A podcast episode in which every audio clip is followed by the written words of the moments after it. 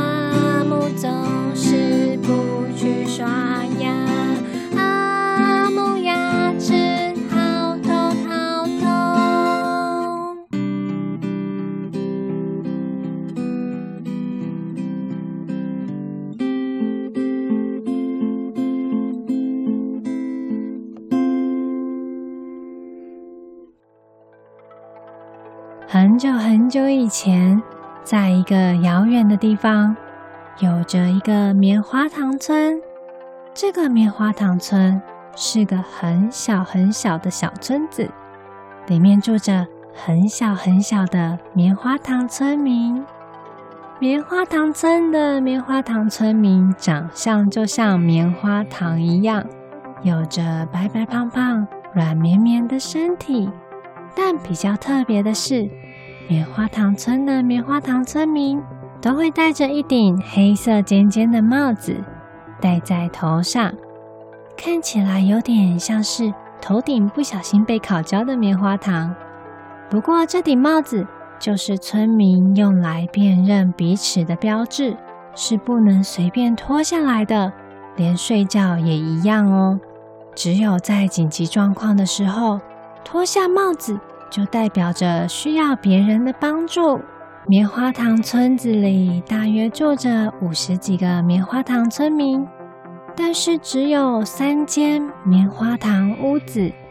每天晚上太阳下山，棉花糖村民就会回到棉花糖屋子，睡在棉花糖屋子里的棉花糖床。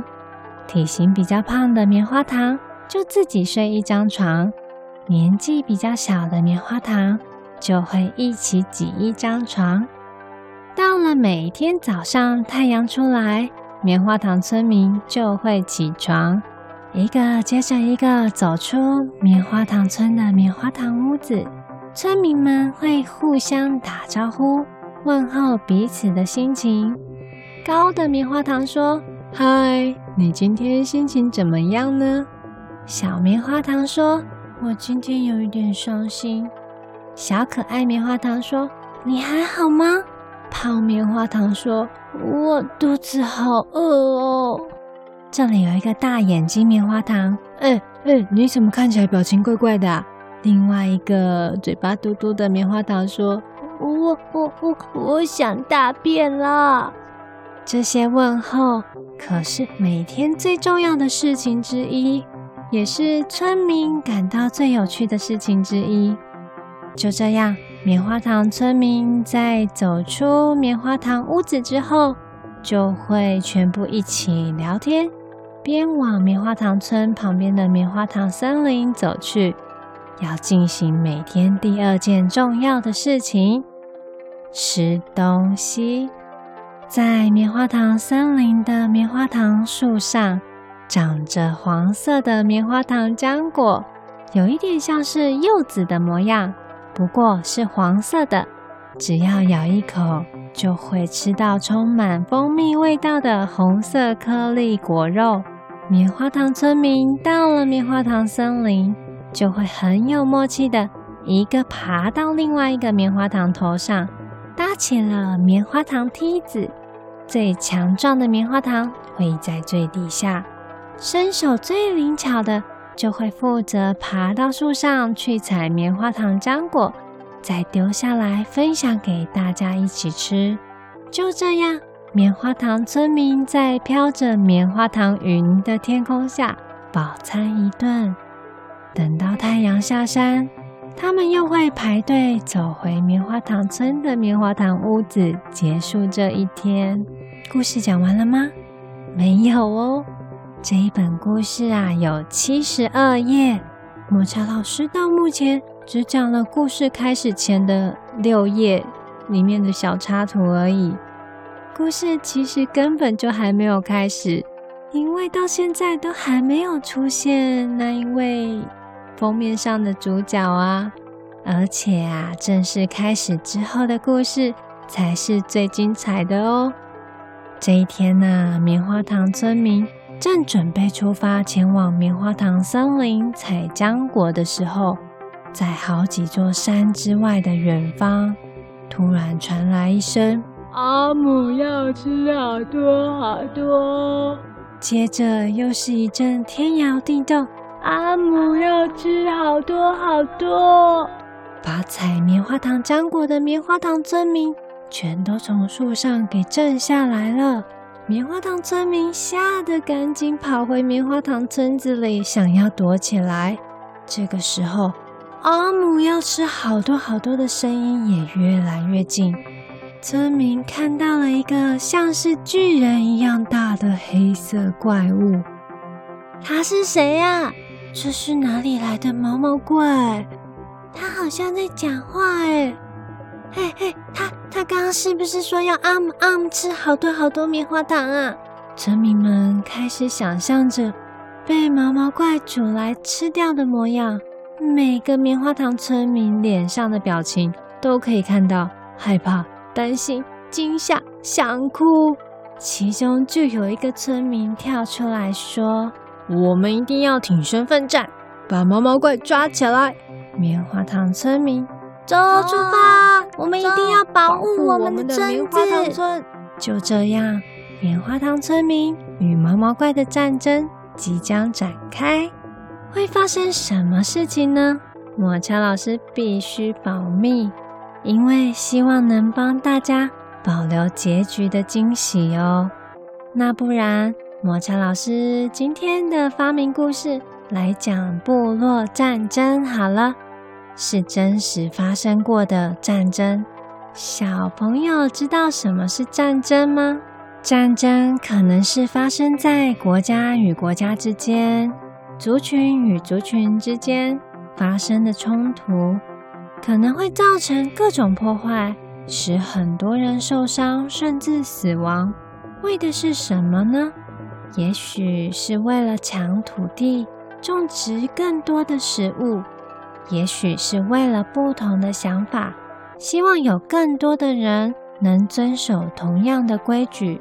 然后啊，就使用了武器，或是各种力量，要让另外一方服从哦。战争也有可能是因为误会，因为语言不通，因为习惯不一样而引发。那最早的战争，可能就是发生在史前时代哦，就是一万四千年前原始人的时代。我们有说过，考古学家去发掘史前时代的人类，对不对？但是考古学家怎么知道？史前时代的人有发生战争呢？那个时候又还没有发明文字。抹茶老师在考古学的特辑里面有说到，考古学家在新生代的地层里面挖掘到了几万年前史前时代人类所使用的石头做成的斧头，对不对？考古学家称为石器时代。这些石头做成的斧头叫做石斧，会使用来打猎，或是当做工具，也可以用来保护自己。在史前时代，人类都是一个部落一个部落的居住，就像刚刚绘本故事里的棉花糖村那样，每个部落之间可能距离蛮遥远的，大家都过着各自的生活。但是，当村庄附近发生突如其来的状况，例如可能一把大火烧光了所有的食物，水灾或是干旱导致粮食不足，这些部落就会需要换位置。当遇到其他部落的时候，就可能因为互相不理解而发生了最早的战争哦。考古学家就是挖掘到了一大批史前人类所留下来的骨骼化石，聚集在一起，而且大人的骨骼跟小孩的骨骼都有。你可能会觉得，有没有可能是疾病造成这些史前的人类同时的死亡呢？但是考古学家又去观察这些骨骼。发现都是受到了像石斧那样的敲击而破坏的痕迹，所以就猜测可能是发生了部落之间的战争了。人类啊，就是这样开始了不断战争的历史。不管是古文明还是今天，世界上都有地方仍然在发生着战争哦。抹茶老师再讲一个关于战争的小知识。举白旗，当战争的时候，只要其中一方举起白色的旗子，挥呀挥，就是代表着自己已经投降的意思，请对方不要再攻击了。因为古代的大型战争，既没有电话可以通讯，也没有车子可以快速的把话传达给别人，所以古代人就用这种醒目的旗帜举起来，马上就能让大家看到自己所想要传达的讯息了，还蛮聪明的，对吧？不过只要有战争，就会有人受伤、失去家园，所以小朋友长大以后，当自己有能力时，也要尽量避免这样的事情发生。我们现代的世界这么进步，有好多的方式可以坐下来好好的沟通，一起想办法解决，是不是呢？节目最后要跟大家分享一下三民书局的周年庆活动。已经是六十八周年庆，即将在七月十号到八月九号期间，会有相关的周年庆书展活动哦。更详细的资讯跟折扣，我会放在节目资讯栏内提供给大家参考哦。之后也会在绘本无极限的粉丝页里进行阿姆要吃好多好多这本绘本的抽奖活动。请大家要记得去追踪哦。